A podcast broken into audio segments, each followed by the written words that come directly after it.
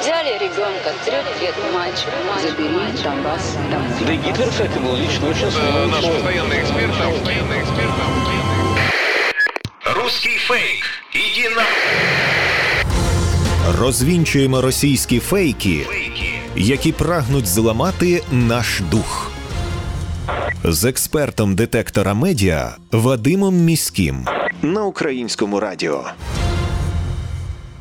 Вітаю з вами Вадим Міський, і ви слухаєте програму Руський фейк на українському радіо. Тут ми розбираємо найсвіжіші вкиди російських пропагандистів, препаруємо їх на шматочки, спростовуємо і тренуємо власні навички медіаграмотності і критичного споживання інформації. Сьогодні ми поговоримо про те, який черговий привід вигадали росіяни для просування свого старого пропагандистського меседжу про розпродаж української землі направо наліво. Маленький спойлер за версією російської пропаганди, начебто, це стане стовпом програми Всесвітнього економічного форуму в Давосі. А також новий фейк про біженців, начебто, через те, що українські біженці себе погано ведуть в Європейському Союзі, їм за це обмежать можливості пересування всередині ЄС. Для чого росіяни поширюють таку дезінформацію, також обговоримо. З 15 до 19 січня у швейцарському Давосі відбуватиметься всесвітній економічний форум. Делегати від України стануть його учасниками. Цим інформаційним приводом уже встигла скористатися російська пропаганда і вигадала фейки про участь України. Пропагандистські ресурси ширять інформацію, що українська делегація їде на форум у Давос, аби випрошувати цитую у світового бізнесу нові воєнні кредити, а натомість за них буцімто віддаватиме державні землі та активи. Насправді, ключова мета участі української делегації в Давоському форумі це використання цього майданчика для просування реалізації української формули миру. Про це пишуть у центрі протидії дезінформації при Раді національної безпеки та оборони. У Давосі, зокрема, запланована зустріч радників із національної безпеки та політичних радників лідерів України і Великої Британії із питання реалізації української формули миру. Про це у себе в мережі X повідомляє Андрій Єрмак.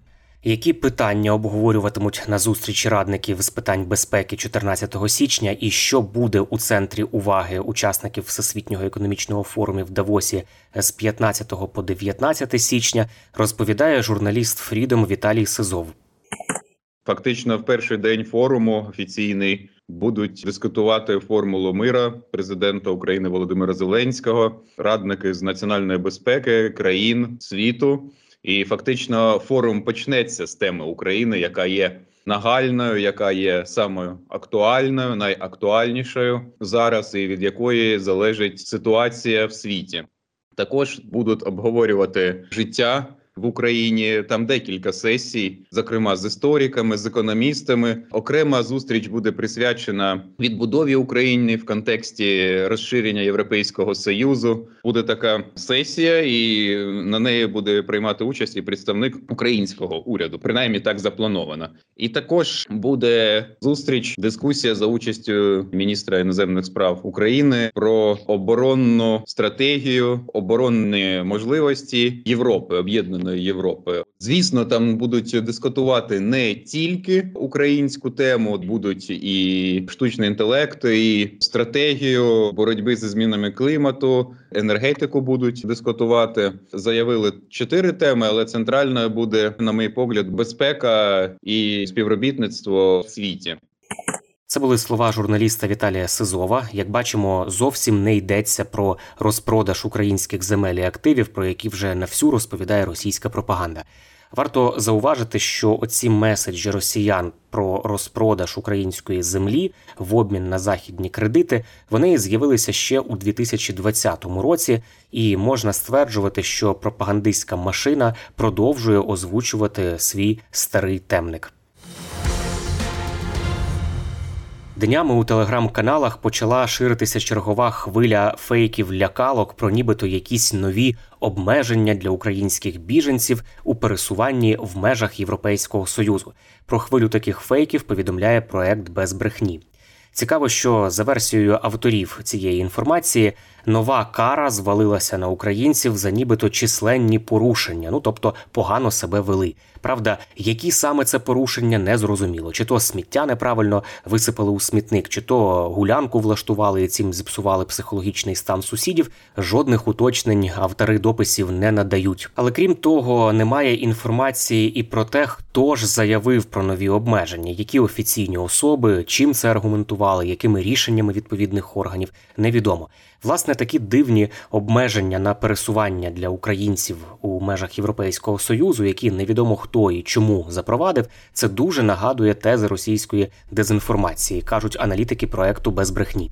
Нагадаю, що від самого початку повномасштабного вторгнення росіяни розганяють жахалки про те, що нібито українські біженці в Європі стали причиною усіх бід і негараздів у європейців то на них кошти витрачаються, які могли би вкладатися у соціальні програми для самих європейців, то українці спровокували, начебто, зростання кримінальних злочинів, то українки стали причиною збільшення, начебто, розлучень, тому що відбивають чоловіків у європейських жінок, і багато ще подібних меседжів тез шириться з уст російської пропаганди.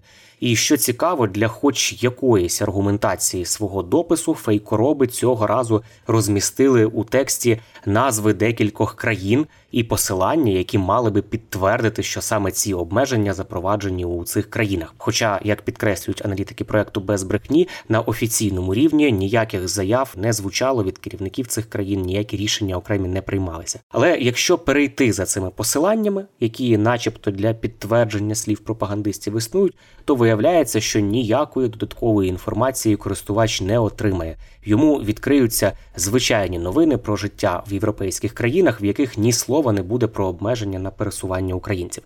І навіть більше ці новини розміщені у телеграм-каналах із малою кількістю підписників, що може свідчити про банальну шахрайську схему. Людина, прочитавши гучний заголовок, переходить за посиланням, аби почитати деталі, і підписується в очікування цих деталей на новостворений телеграм-канал. Таким чином збільшують кількість підписників на черговому сумнівному анонімному каналі, який згодом уже використають для поширення, зокрема і дезінформації різноманітної. Тож у випадку із новинами про так звані обмеження на пересування українських біженців всередині ЄС. Аналітики проекту без брехні говорять, що це шахрайство, яке використовує фейки із присмаком російської пропаганди.